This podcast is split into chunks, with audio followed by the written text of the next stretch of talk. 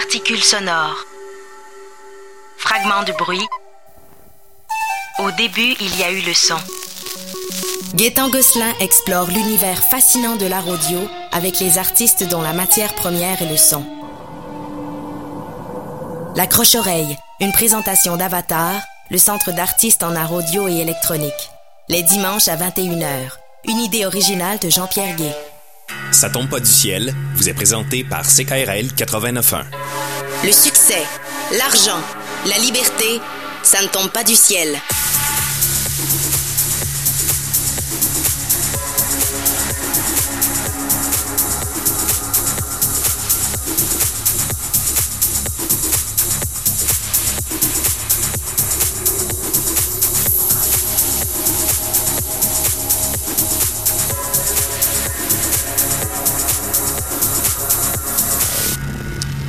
Mardi 21 février, 9h, François Bégin, votre générateur de liberté est avec vous. Bienvenue à cette émission de Ça ne tombe pas du ciel. Salut Mikey G. Ben salut. Comment estás, mi amigos? Ben, muy bien et tout. Ah, la vie est belle. Bon. Écoute, il fait beau. Hey, tellement. Puis on n'a pas eu de soleil tant que ça là, en 2017 à date, là, donc euh, Non. oui, ça fait du bien. Effectivement, on est dû un peu là. Puis il fait de plus en plus euh, clair tard.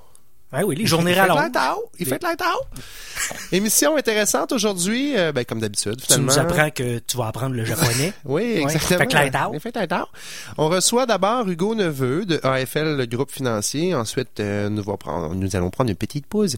Et on revient avec Mélanie Denis, qui est joaillière. Euh, Mikey, tu nous as déniché ça. Une joaillière qui travaille, en fait, qui a parti son entreprise. On va pouvoir... euh, Ben oui. Puis elle fait partie de l'école de joaillerie juste à côté. Oh! Donc elle a commencé là, en tout cas, un parcours euh, assez euh, intéressant. Excellent. Puis euh, pour la minute qui bourdonne avec nos amis de la ruche, on reçoit Émilie Saint-Pierre du festival euh, du thé, en fait. Donc un, premier un nouveau festival à Québec, une belle initiative. J'ai hâte d'en jaser avec elle parce que moi, je suis un maniaque de thé. Alors, le festival de l'antioxydant. Oui, c'est ça. Et finalement, pour conclure l'émission, on a bien hâte de parler avec notre ami Mélissa Lapierre de Communication Futée, Nicolas Harton également, qui sont actuellement au Costa Rica. On pense qu'on a du soleil, nous autres. Non, ouais, c'est ça, on n'a rien compris. Euh, Mélissa et Nicolas, on en a parlé la dernière fois, ils sont partis écrire un livre euh, là-bas pendant 30 jours, donc euh, ils sont rendus un peu plus que le, le deux tiers de leur voyage. On va jaser avec eux autres, voir comment ça va, leur écriture de livre, Déjà deux tiers. puis comment va leur tanne? Ils vont revenir ici au mois de mars, là, jaser de ça avec nous. Hugo Neveu, salut! Salut Frank. Attends un peu, on va te mettre du son dans ton micro, ça Ben va oui. mieux aller. Attends, on reprend ça. Hugo Neveu, salut! Salut Frank, comment ça va? Ça va bien, toi? Ça va très bien. Bienvenue à Ça ne tombe pas du ciel. Eh ben merci, merci de l'invitation. Ça me fait plaisir. Euh, moi, je te connais depuis euh, longtemps, en fait. Euh, on se côtoyait dans, dans différentes vies parallèles. Euh, mais tu as toujours été, pour moi, un gars extraordinaire, un leader de ton industrie, un gars qui a bien du succès dans tout ce qui touche. C'est pas ce que tu disais tantôt, ça? Non, mais ça, c'est parce qu'on était hors d'onde. Ah. Ouais, ouais.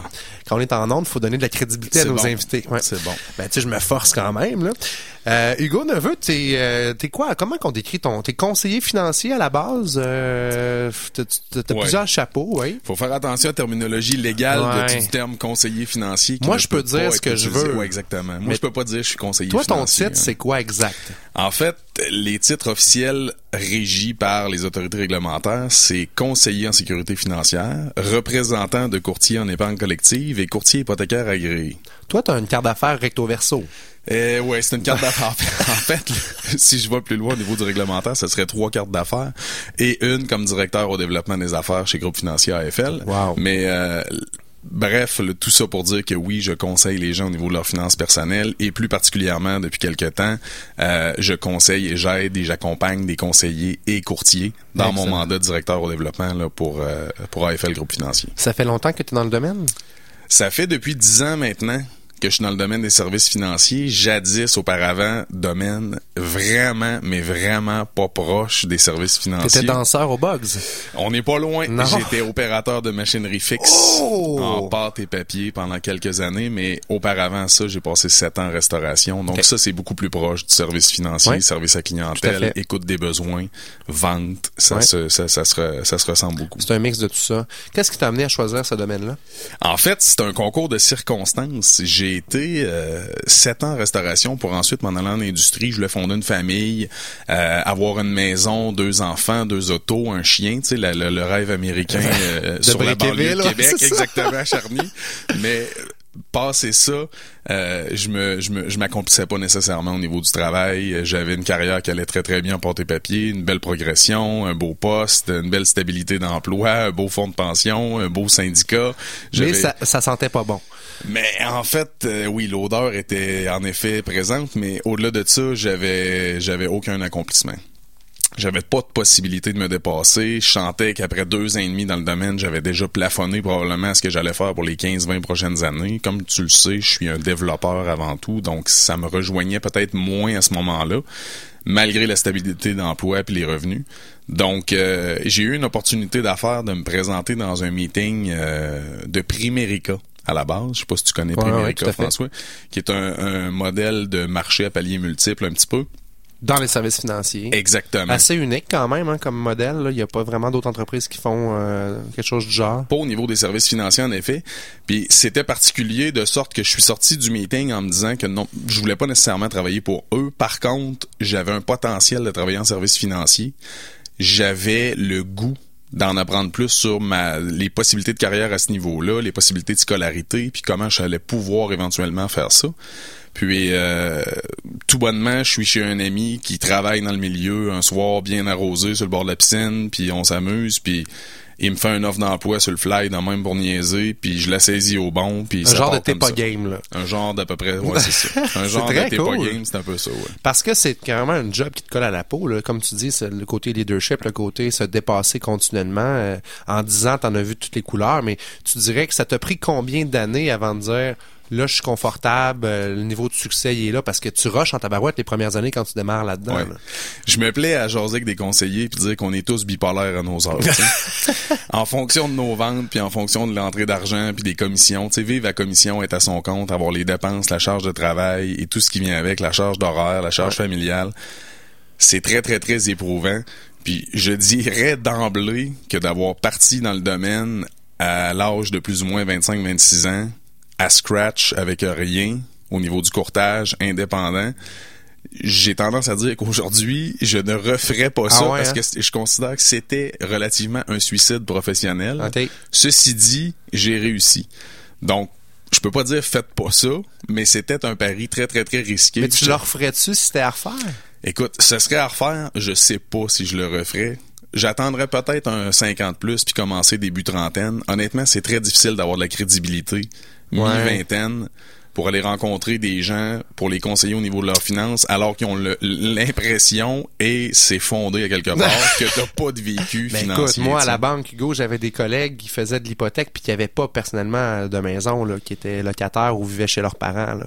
Ouais. Fait qu'à un moment donné, c'est comme il manque un peu de cheveux gris dans le sens que c'est c'est c'est tu l'as-tu vécu pour m'en parler? Je comprends que tu es capable de dire au niveau théorique, j'ai appris j'ai appris tout ça dans les livres, mais tu vas travailler pas mal plus fort que quelqu'un qui a ne serait-ce que le physique de l'emploi, je peux dire. Exactement. Puis tu sais, tu- me demandais combien de temps à peu près Ouais. avant d'être confortable, un bon cinq ans. Honnêtement, les trois premières années, tu te remets en question souvent. Tu pleures quand t'es tout seul. Pour pas trop que ça paraisse devant ton monde, parce qu'il faut que tu gardes ta Ben crédibilité. non, parce que je veux dire, t'es, toujours aussi, t'as, t'as l'image que tu projettes de dire, Exact. ben oui, ça va bien. Tu tu peux pas avoir l'air du gars que ça marche pas ces affaires là. Non, donc tu tiens le fort, puis tu continues, puis tu travailles fort, puis tu travailles de plus en plus fort, puis euh, trop régulièrement, tu te demandes pourquoi donc je fais ça, pourquoi donc je fais ça, pourquoi donc je ne prends pas un poste de salarié dans une banque ou euh, Parce quelque chose de genre. t'as toujours la petite voix facile à côté. Là, Absolument. Que tu peux prendre la sortie et dire, regarde, je m'en vais là, ça va être plus facile. Puis pourquoi t'acharner, même après cinq ans, tu te dis au bout de la ligne, c'est quoi le reward, c'est quoi qui est gratifiant de ça, c'est de dire, il y a une valeur à ce que je bâtis parce que, veux, veux pas, t'as choisi la voie la plus rough, selon moi, mais t'as choisi la voie aussi qui est très gratifiante au niveau personnel, mais au, au niveau financier, t'as bâti une, une entreprise qui a une valeur aujourd'hui. Absolument. C'est, c'est sûr qu'on bâtit quelque chose pour nous. Moi, je suis un entrepreneur à la base, un développeur, un passionné du développement des affaires. Donc, je me plaisais là-dedans. Mais on s'étourdit, on s'étourdit, on s'étourdit, on travaille, on travaille, on travaille. Puis à un moment donné, quand on réussit un projet ou quand on accomplit un projet ou on t'en termine un, ben on en veut un autre. Puis c'est quelque chose que tu connais. Euh, Oui, Et- je, me vois parler avec ma femme souvent, tu sais, ah chérie, mon rush vient de terminer. Elle me regarde, elle dit, ouais, mais là, tu vas en commencer un autre, là, t'es toujours dans une période de rush constante, là. On Ben- dirait qu'on recherche ça, là. Écoute, ça c'est c'est c'est propre à nous, mais forcé d'admettre qu'on doit s'y plaire à quelque part, tu sais. C'est sûr. On ferait pas ça si c'était pas plaisant. Donc j'ai eu énormément de plaisir à faire ça dans les dix dernières années. J'ai développé, développé, j'ai bâti des systèmes, je me suis bien amusé. Au moins 100 fois plus que je me serais probablement amusé dans une banque. Ça, c'est clair. T'as sûrement travaillé 100 fois plus, mais t'as eu 100 fois plus de fun. Exactement. Ça, c'est officiel. Ouais. Puis j'ai bâti quelque chose dont je suis ex- excessivement fier, ce que je n'aurais pas fait auprès d'un employeur à coup sûr. Je veux qu'on en parle un peu des systèmes parce que moi, c'est quelque chose que j'affectionne particulièrement. Systématiser ton emploi, c'est ce qui te permet à chaque année de dire, ben, regarde, cette année, je peux gagner plus en travaillant moins parce que j'ai des systèmes en place qui s'automatisent, qui automatisent les processus. Toi, tu as été très... Euh, ben, t'es tombé là-dedans quand tu étais petit. Là. La technologie, je pense que tu es quand même assez euh, allumé là-dessus. Mais tu l'as incorporé rapidement dans ta business alors que l'industrie le faisait pas nécessairement. Tu as été avant-gardiste aussi. Là. C'est définitivement la clé de la réussite de, mon entreprise au fil des ans.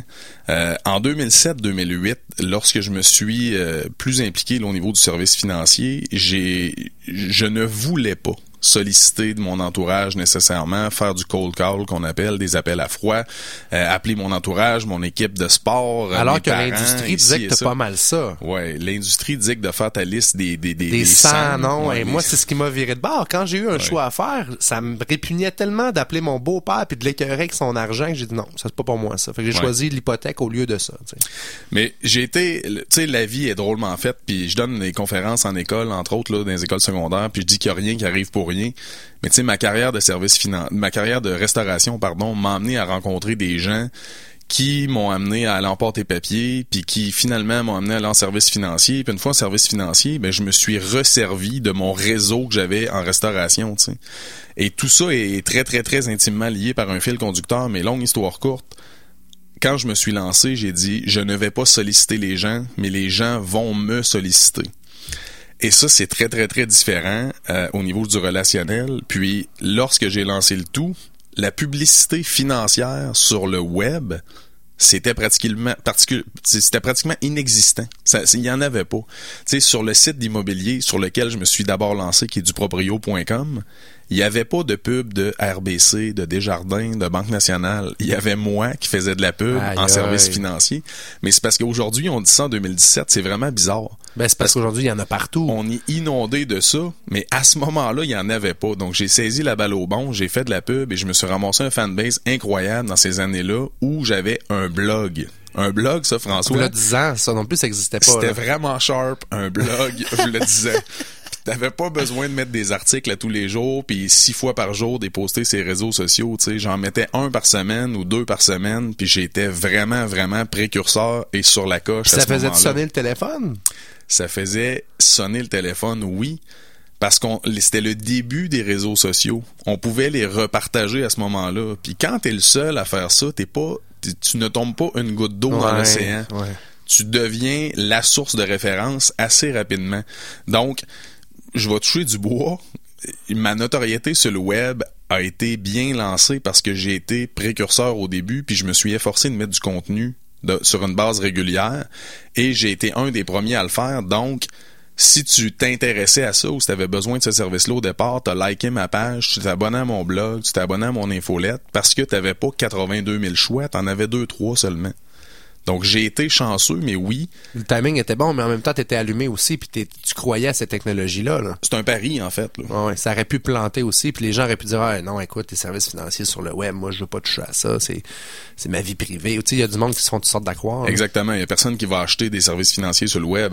Alors qu'aujourd'hui, en 2017, on parle de fintech plus que jamais. là. Vraiment. Les, les outils financiers sur le web, c'est, je veux dire, c'est, le sujet chaud de l'industrie des services financiers pour la ou les prochaines années. Puis toi, ça justement de parler de ça, ça, ça, ça te met-tu en crainte de dire que la profession est menacée ou comment tu vois ça dans, dans l'avenir? Parce que tout ce qui est vente à commission a vraiment été chamboulé. Hein, regarde ce qui s'est passé, justement, tu parlais du proprio, Absolument. les courtiers immobiliers, pense aux vendeurs de voitures. Manu Toyota est arrivé avec euh, ce qu'il appelait le programme Accès Toyota, c'est-à-dire que le prix était le même partout, tu négocies plus. Fait que c'est quoi le rôle du vendeur dans ce temps-là? Parce que veut, Oui. veut pas les services financiers, il y a de la vente derrière ça aussi. Euh, comment t'entrevois l'avenir là-dedans? Ton exemple de du proprio est excellent. Parce que du proprio est arrivé sur le marché en 2007, 8, 9, qui est, en fait, ils sont arrivés avant ça, mais qui était plus fort, le plus présent, qui ont vraiment commencé à prendre des parts de marché de façon exponentielle à peu près mi, à la moitié des années 2000. Puis euh, il y avait deux types de courtiers immobiliers à ce moment-là. Hein. Il y avait des courtiers immobiliers réfractaires au changement, réfractaires à du proprio, qui disaient c'est mauvais, c'est mauvais, c'est mauvais, mais qui, qui changeaient pas nécessairement leur propre pratique. Ça, c'est encore le cas aujourd'hui. Je comprends. Et il y avait deux, l'autre type de courtier immobilier qui était celui qui disait c'est mauvais, c'est mauvais, mais ils font quand même quelque chose de bon, tu sais. Puis la photo HDR, c'est hot. Puis c'est bon, puis c'est beau, puis les clients aiment ça, puis le site web convivial, puis le petit bonhomme de Google Maps pour aller voir le Street View, puis tu sais toutes les features qui s'en venaient. Donc longue histoire, c'est que du proprio a chamboulé le marché des courtiers immobiliers. sans le tuer. Sans le tuer, mais ça a créé un, une nécessité d'adaptation qui est quand même assez importante. Et c'est ce qu'on va vivre en service financier. Ceci dit, il y aura toujours des clients qui vont vouloir le conseil, qui vont vouloir l'accompagnement, mais forcé d'admettre qu'il y aura des clients qui vont prendre le jetable facile, Mhm. rapide, qui ne se sera pas nécessaire- nécessairement adapté à leur situation propre, alors que au niveau du conseil, ça va définitivement être plus approprié. Alors que sans du proprio ou sans ces services-là de fintech, c'est peut-être des clients que tu souhaites pas servir nécessairement. Si, il y a du monde qui accorde pas de valeur à un service ou à un conseil. Moi, je me suis battu longtemps pour ça. Là. Tu donnes ta recette à un client, puis oups, ton client prend ta recette, puis il va la faire à l'autre bord de la rue. Donc, ce client-là, il n'a pas accordé de valeur à, à tes conseils. Absolument. Mais ça, ces clients-là vont toujours exister. Exact. On a un rôle comme industrie d'éduquer nos clients, à savoir, ben voici la valeur de mes conseils. Est-ce que tu réalises que ça a une valeur? Ça, c'est un rôle qu'on a comme professionnel. Absolument. Mais il y a des clients qui embarquent pas là-dedans, puis qu'eux autres, c'est toujours le prix, le prix, le prix, le moins cher possible. Parfait. Tu veux pas payer? Va, va, voir, euh, va vers ces services-là où est-ce qu'ils vont t'en offrir pour ton argent, dans le fond. là. Ouais. J'ai rencontré un, un homme de Québec, un homme d'affaires de Québec qui était bien établi euh, dans les dernières années, qui avait Cuir Curzo. Pour- Ouais, pour- mon Fran- Dieu. Tu te souviens de Cuir, Cuir? Curzo? Bon, Cuir, Curzo. Cuir Curzo, c'était une institution à Québec, Ouais. des manteaux de qualité fabriqués ici à Québec, c'était phénoménal. Puis à force de discuter, la, la compagnie a finalement fermé parce que le propriétaire a décidé de fermer boutique. Il a pas fait faillite ou quoi que ce soit. Il a décidé Il de a fermer boutique. shop, il, a, ouais. ouais, il a fermé parce qu'à un moment donné, la rentabilité était plus nécessairement là. Et la raison, c'est que les gens n'étaient plus prêts à payer pour de la qualité. Hmm. Les gens préféraient acheter un manteau de cuir chez Walmart que de la de cuirette.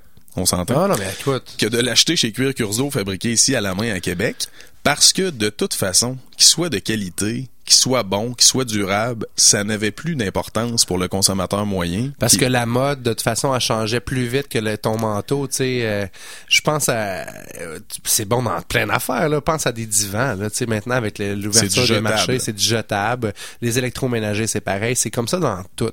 Exactement. Mais il y en a quand même un pourcentage de population. Moi, je, je l'ai dit dans une chronique précédente cette année. J'ai dit, t'as pas les moyens d'envie d'acheter du cheap.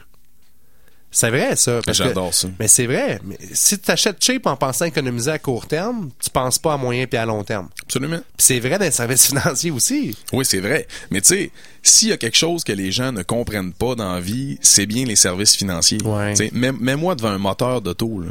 Moi, si je vais m'acheter un vé- véhicule demain matin, François, Oui. toi, t'as déjà été Oui, là-dedans, là, oui. mais moi, le vendeur qui ouvre le hood, puis qui me montre le moteur, je veux dire, il vient, il vient de me perdre. C'est pas parce que j'en ai vendu que je connais ça, by Ah, way. ok, je comprends. Mais le gars qui ouvre le hood, du, du- le, le, le, le capot du Ouais. véhicule, puis qui il monte le moteur, Il je parle dire, de telle affaire, de soupape, de Écoute. ci, de ça. je le regarde, j'hoche la tête. Mais je comprends pas nécessairement ce qu'il dit. Mais en service financier, moi, je vis ça sur une base régulière. Je vivais ça, du moins avec mes clients. Je Mais on le sait, Hugo, quand on te connaît, le moindrement que t'es un gars qui affectionne pas tant les voitures, ça s'apparaît par le choix de véhicule que tu fais. Oh, c'est non, chiant. ça, ça c'est chiant. En fait, on sait, de par le choix de mes véhicules, que je suis un gars qui sait calculer, C'est qui sait compter C'est et vrai. qui applique Exact. ses, Ouais, c'est vrai. Ben, parlons-en parce que euh, moi je trouve ça vraiment extraordinaire. Qu'est-ce que tu fais avec tes voitures T'es tout le temps le gars qui fait des deals de la mort. Puis c'est il y a une rumeur qui court dans la ville que tu ferais même de l'argent avec tes chars. Non, non, mais en fait, c'est juste une question d'appliquer des principes de base. Un véhicule, c'est une dépense.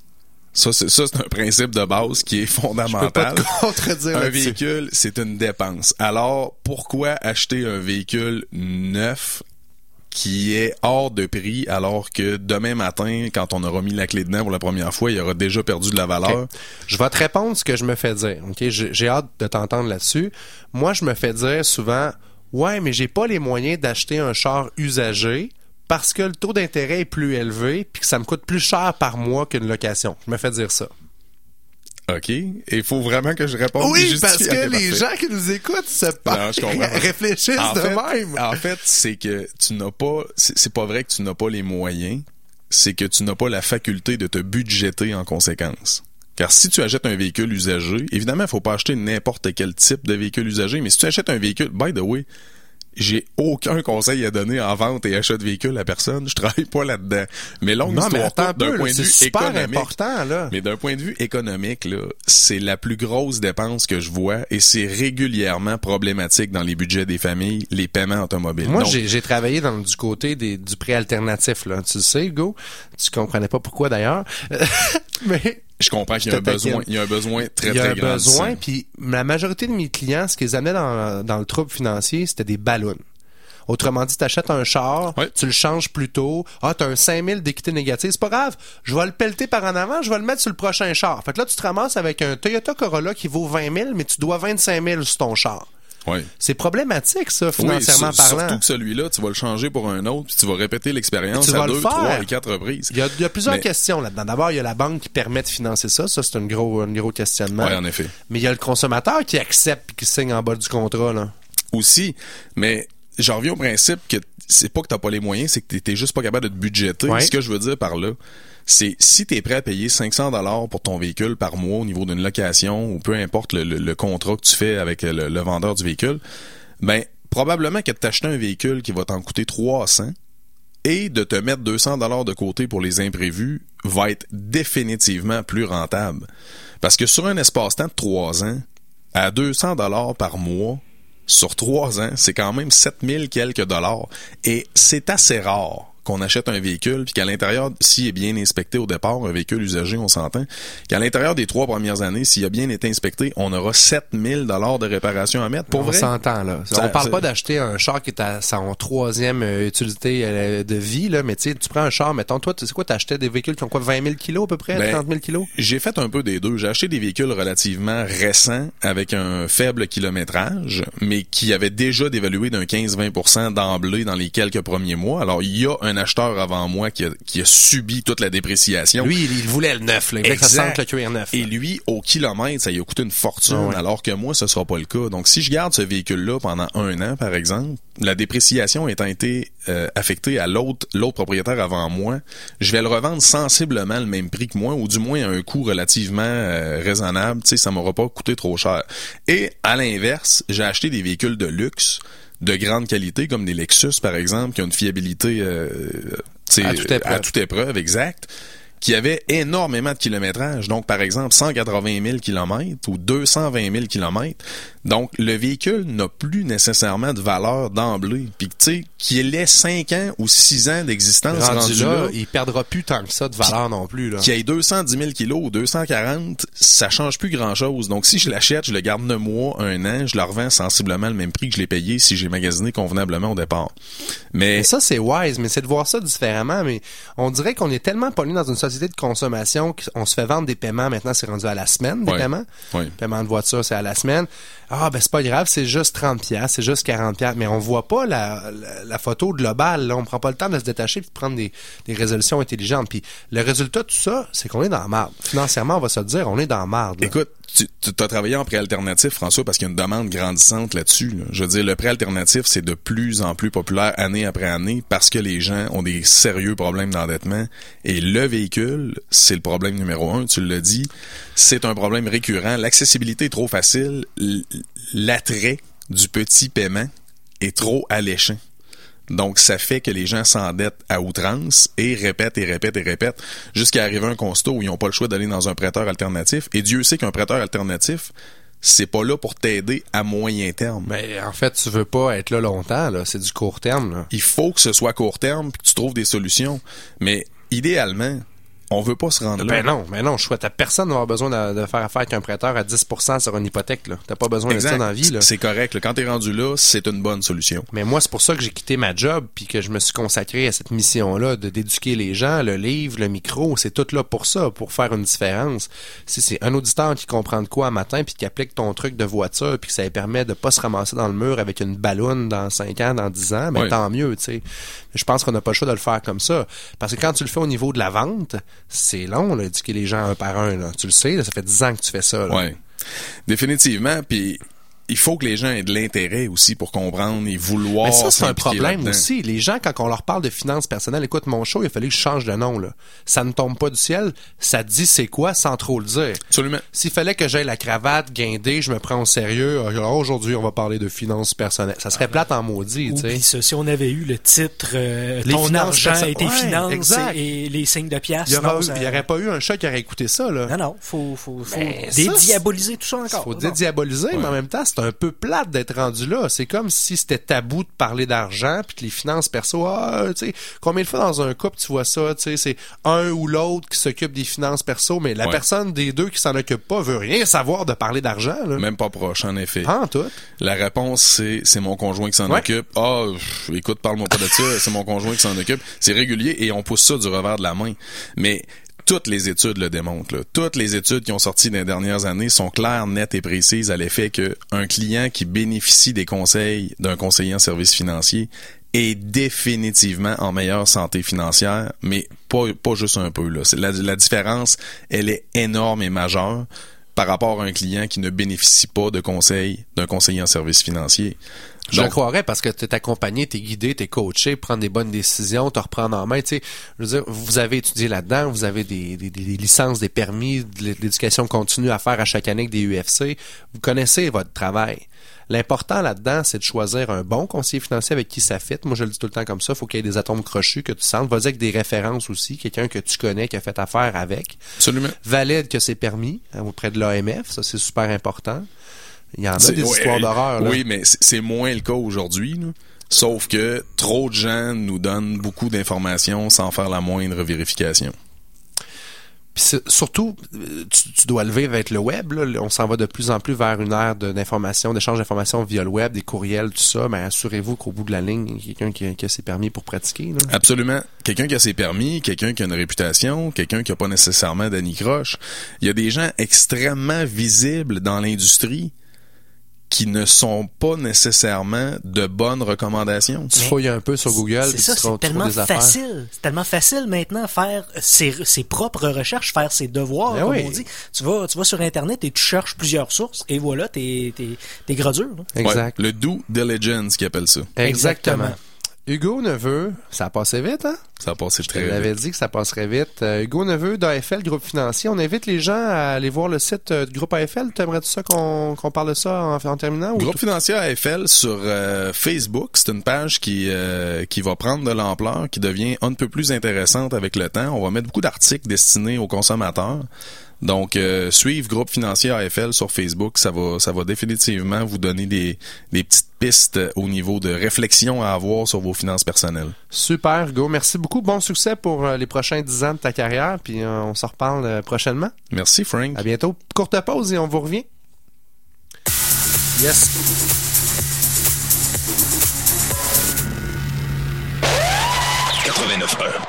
Objectif, Objectif 42 000 dollars. Posez un geste de soutien concret pour votre radio. Le Radioton de CKRL aura lieu le 31 mars et le 1er et 2 avril prochain. Faites un don de 20 dollars et plus ou procurez-vous votre carte de membre de 25 dollars avant le 31 mars 17h. Et vous pourriez gagner le prix spécial prix Radioton et le prix membre. Notre objectif 42 000 dollars. Pour renouveler votre carte ou faire un don, passez nous voir à CKRL au 405 3e Avenue entre 9h et 17h30, au 88 640 2575 poste 201 ou sur ckrl.qc.ca avec le service sécurisé PayPal. Votre soutien demeure essentiel. Merci d'écouter CKRL. .qc.ca Salut, c'est Jessica Leb.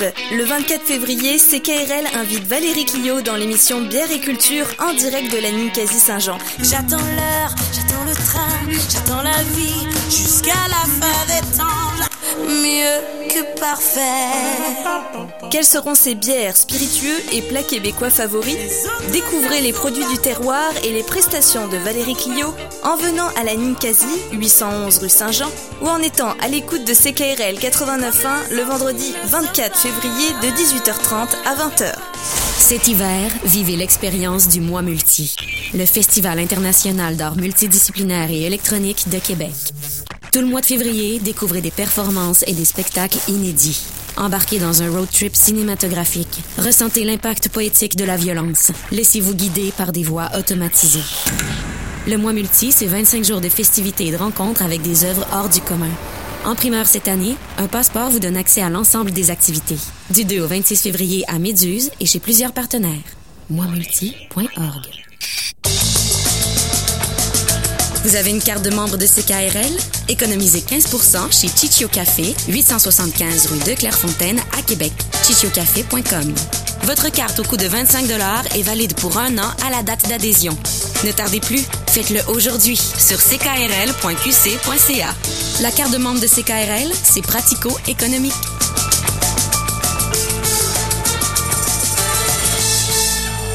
Les mardis et vendredis soirs, CKRL présente des émissions axées sur la musique soul, funk, blues, garage, metal et le rockabilly. Des musiques à l'image des nuits au bal du lézard.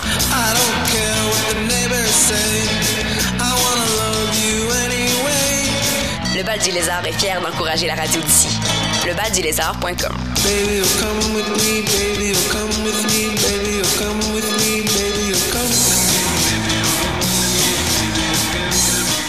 Cette émission vous est présentée par CKRL 89.1 Québec.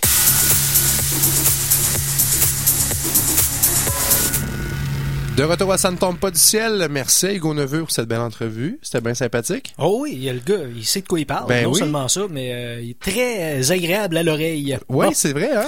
Oh Je-. Hey, on reçoit Mélanie Denis, qui est joaillière. Salut, Mélanie. Allô, ça va bien? Ça va super bien, toi? Oui, merci de m'inviter. Une joaillière, ça, c'est cool, ça. Parce que toi, dans le fond, t'es comme une artiste. Je peux-tu dire ça comme ça? Oui, oui, oui. Je suis une artiste? fait, mon titre, c'est- ben, souvent, ce que je- ce que j'ai sur ma carte d'affaires, c'est artiste joaillière. Artiste Donc, tu te trompes pas en disant les deux. Puis en même temps, t'es une entrepreneur. Oui, exact. Fait que t'es Oui. comme un combo deux en un. T'es le mini Voilà. Au complet. Voilà. Capoté. Quand est-ce que t'as parti ton entreprise? Ben, en fait, moi, j'ai terminé euh, en 2007. Donc, euh, ça va faire 10 ans que je suis en, en entrepreneuriat maintenant. T'as fait un, dé- un deck en art plastique, puis après ça, un bac en art visuel, c'est ça? Oui. Puis là, après ça, tu t'es dit, je vais me lancer à mon compte. Ça servait comment, ça? Ben, en fait, non, en terminant, j'ai décidé de faire une maîtrise en pédagogie. Wow. En me disant, moi, je vais enseigner au cégep les arts visuels, les arts Hmm. plastiques. Et là, souvent, je travaillais en miniature, mon baccalauréat en arts visuels, en toute petite sculpture, euh, tout ça. Puis une de mes profs m'avait dit, Hmm, si tu mettais autant d'énergie à travailler, euh, à, à, à- à mettre autant d'énergie dans les, les- tes, tes, tes œuvres, autant que tu en fais dans les petites sculptures, tu arriverais à quelque chose d'encore plus intéressant. Donc, euh, je me suis dit, tiens, pourquoi pas euh, compléter tout ça. Je me sentais pas prête à enseigner. De toute façon, là, j'avais 23 ans. Enseigner au cégep, j'aurais eu le même âge que mes étudiants, là, ou presque. Donc, euh, je trouvais que j'avais des croûtes à manger pas mal. Donc, euh, j'ai décidé de faire le, le deck euh, euh, en, le deck technique en joaillerie à l'école de joaillerie de Québec, ici au cégep Limoilou. Juste à côté, nos voisins. Oui, ben oui, on est voisins. Donc, t'as fait un deck technique là-dedans, puis après ça, quand t'es arrivé sur le marché du travail, com- comment c'est arrivé? Tu t'es dit, je, démarre, euh, je démarre ma boutique, je démarre. Comment, comment t'as fait ça, ce, cheminement-là? Ben c'est sûr que c'est de longue haleine. Puis aussi, faut dire que quand j'ai terminé mes études, là, tu j'avais 27 ans. Là, donc là, là, tu j'étais pas mal prête. Je savais un peu ce que je voulais. Euh, j'avais tâté un peu un peu différentes choses. J'avais un travail aussi en à côté. Je travaillais au musée de la civilisation. J'ai travaillé pendant 15 ans d'ailleurs, donc ça a toujours été euh, un emploi un peu en, en apport avec Ouais. ce que je faisais. Euh, puis l'idée aussi avec la joaillerie, c'était que euh, de se partir en affaires était plus facile pour moi en tant que joaillière qu'en tant qu'artiste. Euh, L'œuvre en soi, elle est portable, elle a une Ouais. fonction, elle a par rapport à dans la tête du, du- de l'acheteur ou du spectateur, il y a, il y a une euh, il y a une valeur monétaire peut-être un peu plus associée à ça. Je Une comprends. valeur un peu plus refuge par rapport aux métaux et tout ça. Donc euh, moi c'est dans ce sens-là où j'ai décidé de, de vraiment opter pour la joaillerie. Puis quand j'ai fait mon cours là, ça a été un coup de foudre. Ah ouais, hein? Euh, j'ai j'ai conservé tout ce qui était démarche, tout ce qui était l'esthétique que j'avais dans mes tableaux, dans mes sculptures, mais en miniature et en, en œuvre portable que, que je dis.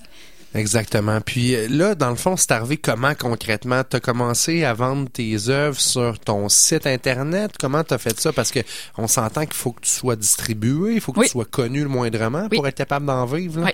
Quand on fait le deck ici à côté, là, nous, on forme, je dis nous parce que maintenant j'y enseigne aussi, là, Ah. on forme euh, des artisans. Des Ouais. artisans joailliers dans mon cas. Donc, il y a des cours de planification, de marketing, de, de- Ah hein? d'administration, Wow, c'est assez complet. de créativité. Donc, nous, en fait, là, l'étudiant, quand il sort, là, il doit être... un- on le forme pour être travailleur autonome. Ouais. Donc, j'avais déjà, bon, mangé mes croûtes par rapport à l'école et j'ai participé à un programme qui s'appelle Jeunes volontaires, qui existe encore, qu'on promouvoit un peu moins auprès du gouvernement, qui aide les jeunes, les jeunes à pouvoir, à démarrer un projet d'affaires. Donc, euh, je travaillais trois jours semaine euh, au musée et Ouais. j'avais deux jours semaine consacrés à projet. l'élaboration des premières collections. Première collection, euh, faire mon site web. Tu sais, le premier, le balbutiement, là, pour essayer d'aller voir les gens et dire, regardez, c'est ça que je fais. Là. Quand tu dis une collection, là, c'est c'est c'est quoi qui comporte une collection? Ah, c'est vaste, là, mais moi, en fait, moi, quand je dis collection à cette époque-là, c'était faire, je sais pas, je veux dire, une vingtaine de démos pour montrer, pour Pas cracher en puis montrer. 10 copies chaque, là. Non, non, non, non. Seulement, Des œuvres uniques, des pièces uniques. Des tu dis, pièces voici ce que je peux vous vendre. Voici ce que j'ai, là, dans le, au cœur, voici ce que je suis capable Ouais. de faire. Puis euh, là, à ce moment-là, ben, tu as quelque chose de, de concret quand tu vas, quand tu cognes aux boutiques. C'est ça que tu fais. euh, Une fois que tu as ton, t'as- t'as ton échantillonnage, t'as tes démos, tu vas voir des boutiques. Ben, il y a, y a plein de façons. Là. Moi, je vais parler pour moi. Là. Moi, c'était ça. Je suis allée au- à la boutique du Conseil des métiers d'art. J'ai dit, regardez, moi, c'est ça, ça, ça, ma démarche artistique. C'est ce que je fais. Euh, puis, j'ai été chanceuse. Ça a bien fonctionné. Euh, je suis entrée dans le système. Et, et petit à petit, ben là, c'est sûr, j'ai fait plein de... j'ai fait des... des j'ai participé à beaucoup de concours, euh, tout, tout ce qui était là, possible de faire. Là. Pour avoir de la visibilité. Ah oui, vraiment, euh, vraiment. ouais. Oui, auprès du Conseil des métiers d'art, auprès de la SODEC. euh, Faut pas que tu restes dans ton sol à rien faire. Là. Faut que tu te fasses voir, faut que tu sortes de chez vous, faut que tu parce que les concours vont pas venir te dénicher. Il faut Non, que non, toi t'appliques, faut Non, que tu downloads le formulaire, tu Oui, oui. il y a des étapes pour se rendre jusque là. Puis moi, je dis toujours, là, tu sais, c'est comme aller à la pêche. Là. Tu sais, dans l'année, on peut faire 10 demandes de, de, de bourse ou pour en avoir une ou zéro. Donc, euh, c'est pas vrai, là, le mythe de l'artiste, là, euh, en tout cas pour ma part, là, dans le fond de son sous-sol, là, qui se gratte le bobo là, pour créer, là, moi, c'est pas comme ça que je le vois. Euh, Il y, a, il y a un côté aussi... euh, entrepreneur, il faut que tu sois capable de vendre ce que tu fais sans trop avoir l'air d'être sûr de toi dans le sens où sans trop te vanter, mais de d'être sûr de toi, de Faut savoir où tu t'en vas mais oui. beaucoup. Puis c'est sûr que, tu sais, quand je le regarde à... En tout cas, maintenant, de aujourd'hui, avec, avec du recul, euh, euh, je suis pas certaine que je repasserais par là maintenant. tu sais, Ah parce ouais, que, hein? ben, parce que ton produit, tu l'aimes, tu l'as peaufiné, t'es es convaincu que c'est un beau produit, mais on se cachera pas que moi, je vends je vends du luxe. Tu sais, je vends, ben, je dis du luxe, là, c'est pas, les pièces sont pas, sont quand même abordables, mais, mais je vends du rêve, Ah ok? c'est comme quelqu'un qui fait du vin ou qui, qui Ouais. vend du vin au sommelier ou quelqu'un qui est en, on vend des produits quand même de niveau de luxe, Mm-hmm. c'est pas comme à faire l'épicerie, tout ça. Vous êtes pas sur la pyramide Donc, de Maslow. Non, Donc, c'est ça. Ouais. Donc, des fois, on peut être, euh, moi, je pourrais dire ça, euh, un peu déçu au début parce qu'on se dit, ben voyons, mon produit, je l'ai peaufiné, il est beau, il est bon, mais c'est un marché quand même où on est plusieurs aussi, puis c'est pas Oui. la première chose que tu achètes quand tu as du budget non plus. Ça s'adresse à Ben, Il y a une- des clients qui sont maniaques, qui Oui. vont toujours être à la recherche d'eux, mais monsieur, madame, tout le monde, euh, c'est pas dans la priorité des dépenses, mais c'est Ben nécessairement. oui, puis c'est, c'est, je, je le, je le comprends, je le conçois Donc, très bien. il faut que ton œuvre pique la, la curiosité. Il faut que moi, je sois attiré par ce Oui. que tu fais. Sinon, je veux dire, il y en a d'autres des choix. là. Exact. Il faut que tu te démarques par rapport à la facture de ta pièce. Hmm. Euh, moi, j'ai décidé dès le départ, mais ça fait longtemps, d'intégrer, de travailler avec le béton, l'asphalte, la, les pièces de rouille, les pièces de voitures automobiles Wow, rouillées. c'est cool. Euh, c'est sûr qu'il y a toujours de l'argent sterling ou de l'or, mais j'arrimais toutes sortes d'éléments qui faisaient que j'étais capable de sortir mon épingle du jeu quand j'arrivais dans un concours ou dans une exposition. Ou puis avais ta petite saveur à toi, tu te ben démarquais de cette ben façon-là. oui. Puis c'est bien plus facile de parler de ton produit, tu sais quand parce que tu sais quand tu fais un salon, tu as monsieur, madame, tout le monde, tu as des gens qui connaissent ça, mais tu as monsieur, je vais, je vais, je vais faire un gros cliché là, mais qui suit en arrière là, puis ça il tente pas d'être au salon des métiers d'art, mais là, il voit l'affiche puis il voit euh, sais, une fourrière d'auto, ah. puis te voit en photo en train de ramasser des pièces, puis là, il vient te voir, puis là, il est bien curieux. Ben, ça, ça permet de parler de ton produit à ah. différentes, de différentes façons, en fait. ça met des petites histoires, ça concrétise, euh, ça, ça, ça fait que mon, mon, mon domaine est peut-être un peu moins abstrait pour certaines personnes aussi. Rendre ça concret, parce que les gens comprennent pas nécessairement c'est quoi le travail qu'il y a derrière ça. C'est normal. On parlait d'auto tantôt, là. Moi, acheter une voiture, c'est complètement, euh, je connais rien là-dedans. Tu vas l'acheter quand elle va être finie pour les pièces. Bon, c'est ça. C'est ça, c'est pas mal ça. pour en faire une œuvre. exact. Euh, Mélanie, parlons des prix puis des bourses que tu as reçues parce que tu as quand même une bonne liste euh, de, de prix que tu as reçus. Euh, qu'est-ce qui te rend fier là-dedans?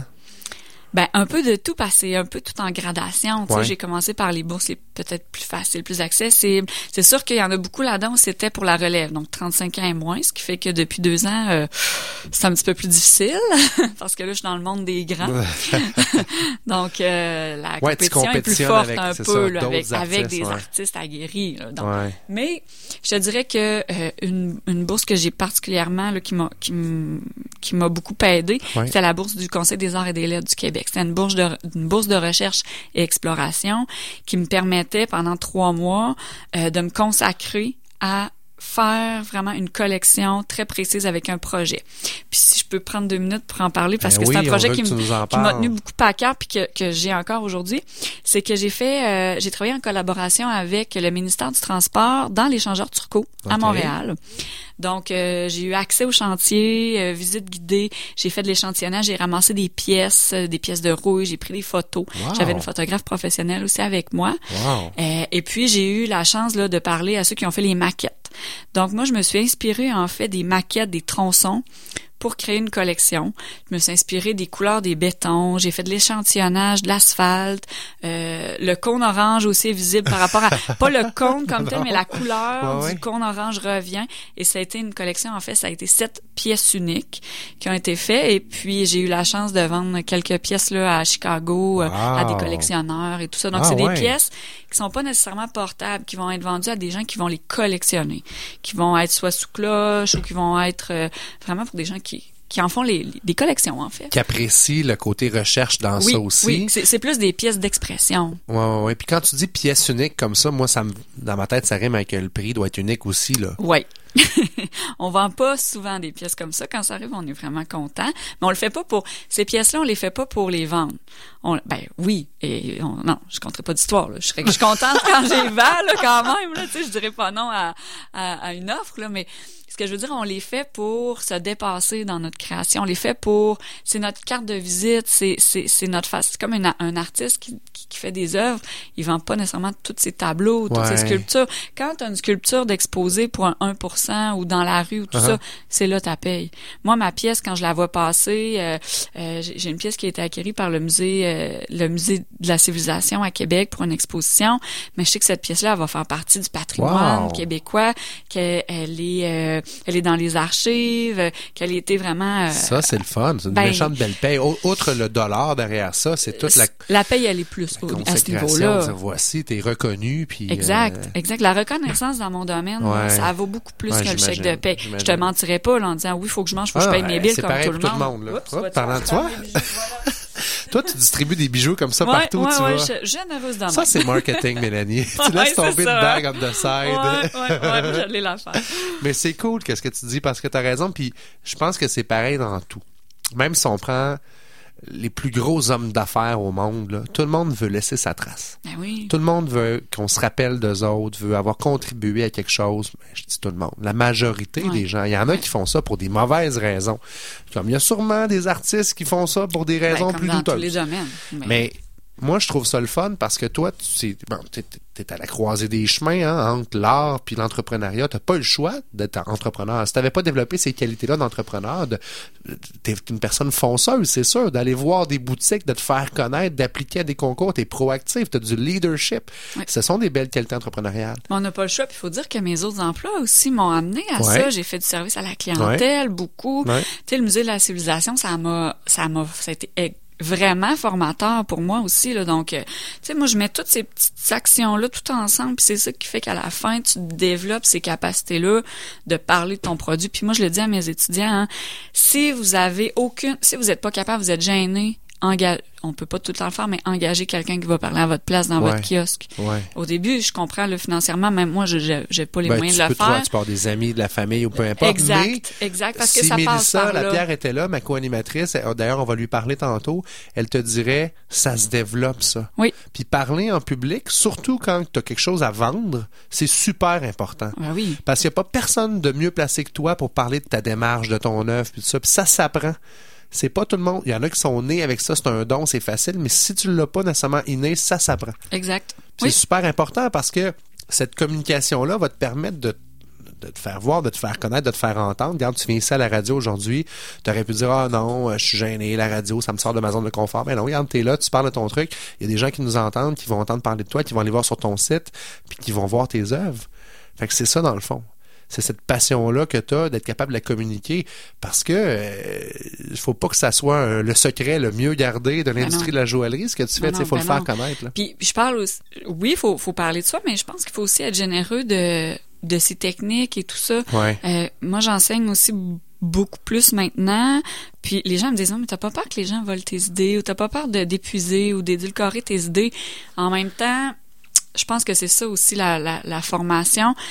Puis à un moment donné, Chantal Gilbert, qui, qui, qui est maintenant euh, bon au, sein de l'équipe Labon, mais qui, qui, qui a enseigné à l'école de joaillerie, qui est joaillière aussi à la base artiste, m'avait dit à partir du moment que t'es copié, toi t'es plus rendu là. T'es déjà rendu Exact. en avant de tout le monde. Exact.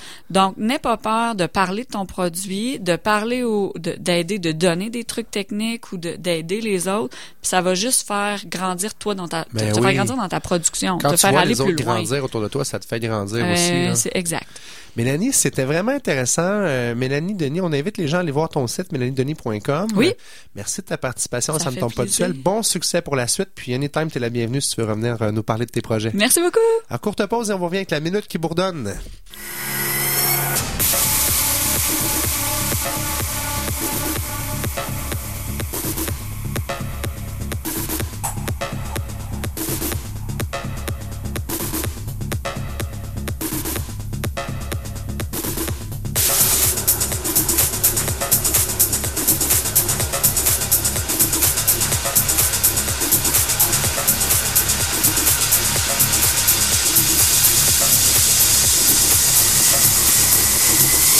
Ça ne tombe pas du ciel. La Minute qui bourdonne, une présentation de La Ruche, votre plateforme de financement participatif de proximité. laruchequebec.com.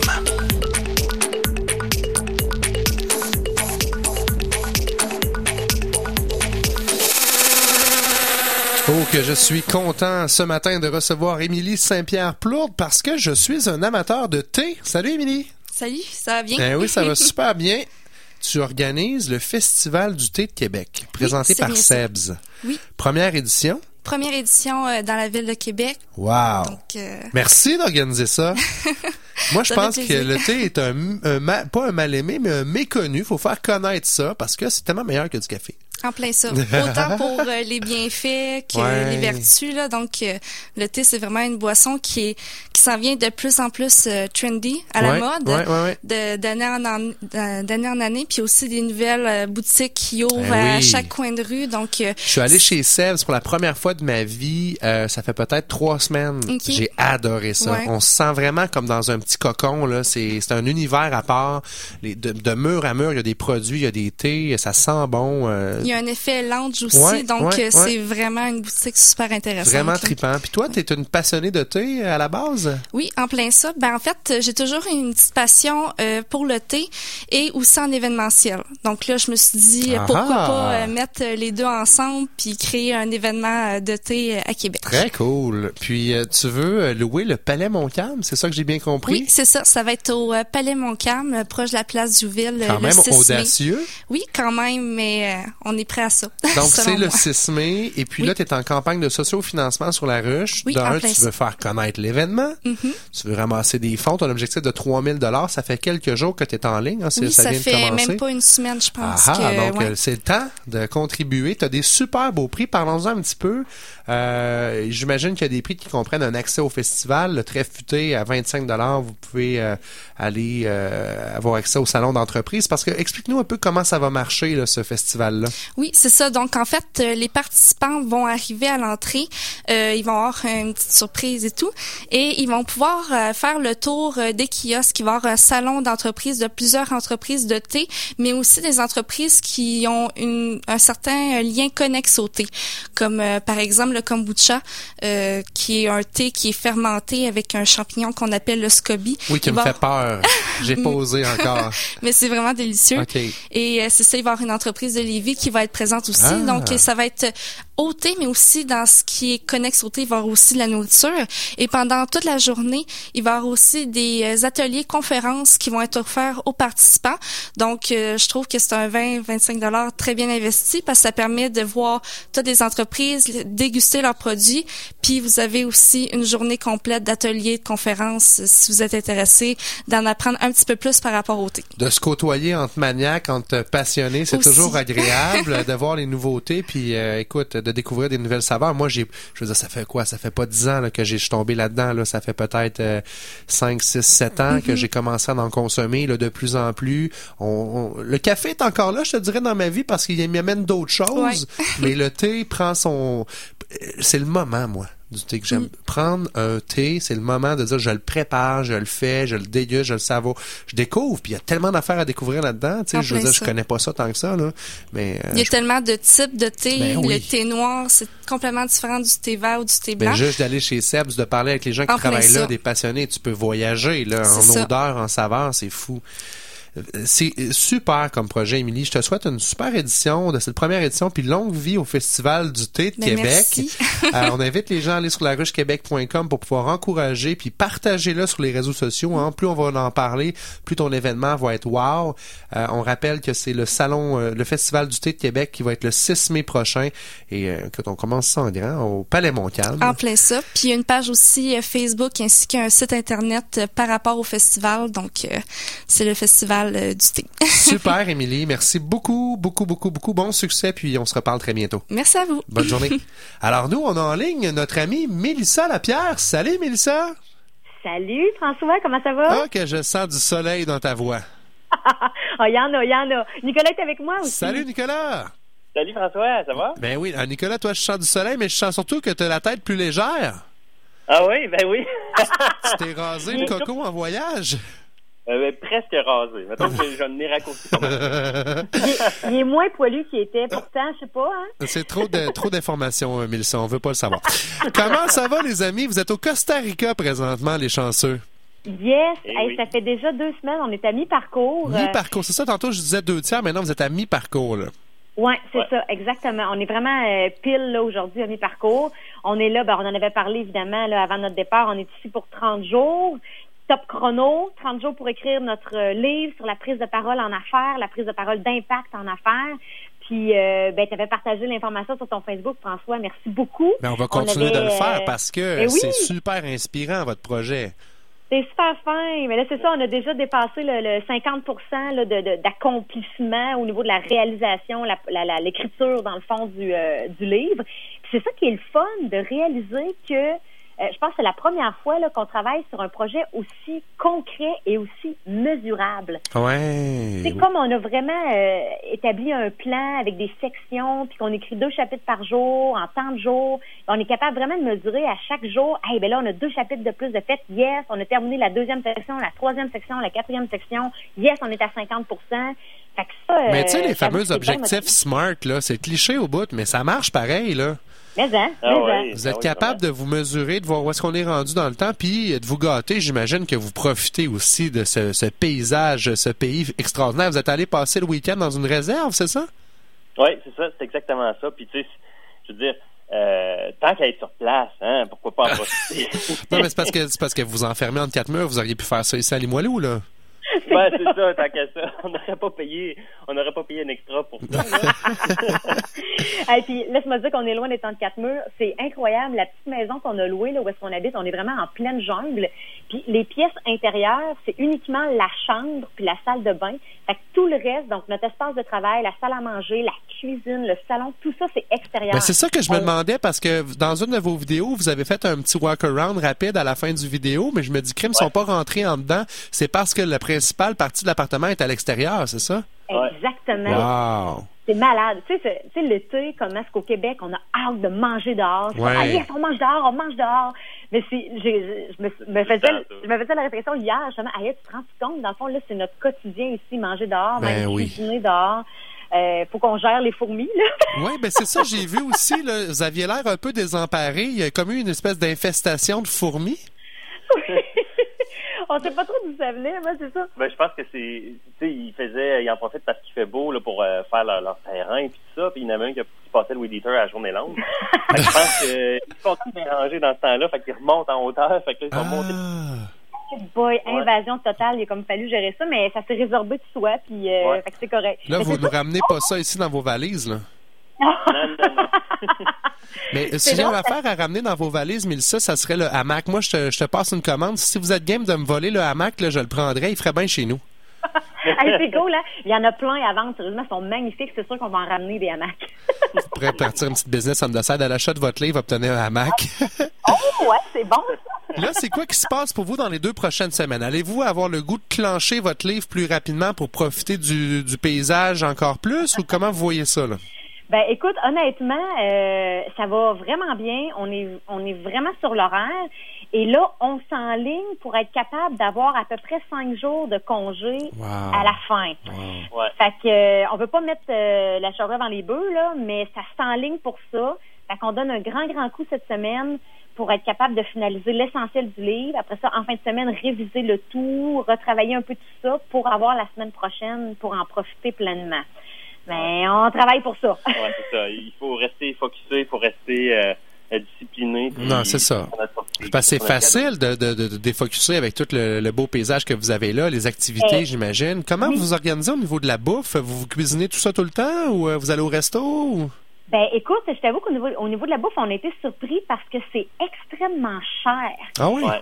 La- Ah oui. L'épicerie, là, on a calculé, là, c'est en- selon les aliments, c'est entre 5 et 12 fois plus cher Hey. que chez nous au. Québec. Alors, en une semaine, en une semaine, on avait dépassé notre budget du mois en bouffe. Fait que là, c'était comme, oh my God, comment on va s'organiser? Fait que là, on a trouvé des petites places. Ici, ils appellent ça des sodas. C'est comme, euh, c'est comme un genre de casse-croûte, si on veut. Euh, mais peut-être un les peu locaux, là. Ouais, un peu plus fancy qu'un casse-croûte, mais c'est moins cher. Fait que là, on va manger là une fois de temps en temps. On s'achète des trucs à l'épicerie. On essaye de trouver des deals, de cuisiner des trucs à la maison. Mais, ouh, je t'avoue que ça, c'est, ouais, c'est quelque chose à quoi on s'attendait pas. Mais en même temps, vous faites vos difficiles parce que vous aviez plein de fourmis, vous auriez pu les, les, les faire cuire. Là, ça se mange, il paraît, ça. Tu m'enlèves les bouts de la on aurait pu les faire griller. Hum, ça aurait été bon.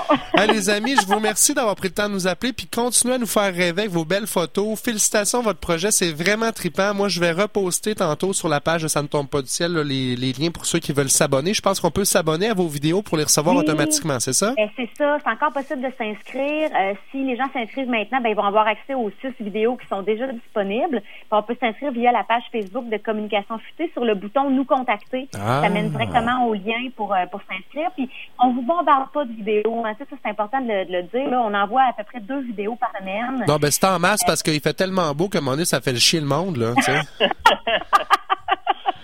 On essaie de, de, de joindre l'utile à l'agréable, donc d'expliquer notre méthode, pour Ouais. donner des, des trucs, puis des, partager notre expérience dans ses bons coups, dans ses moins bons coups, pour, euh, pour aider les gens s'ils s'ils veulent faire un projet comme celui-là. Ah ben moi j'ai déjà un ami à vous référer qui veut écrire un livre puis là en 30 jours euh, perso- tu sais, ils en reviennent pas les gens là. Moi je je suis vraiment jaloux, je vous l'ai dit, ça m'a pris 18 mois à écrire le mien, j'ai rien compris.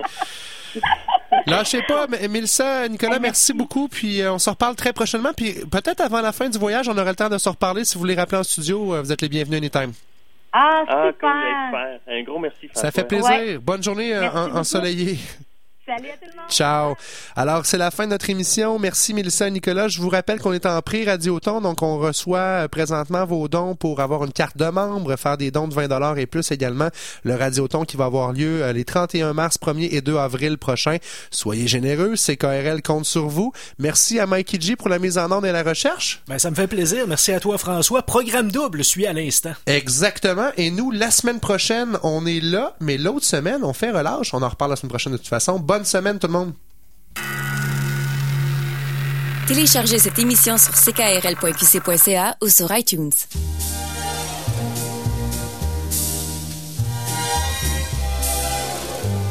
CKRL 89.1 Ça s'appelle l'amour et ça marche au chiquet. Dès la tombée du jour, ça boucle ses paquets.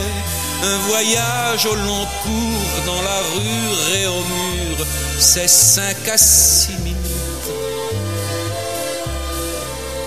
Et encore, c'est pas sûr.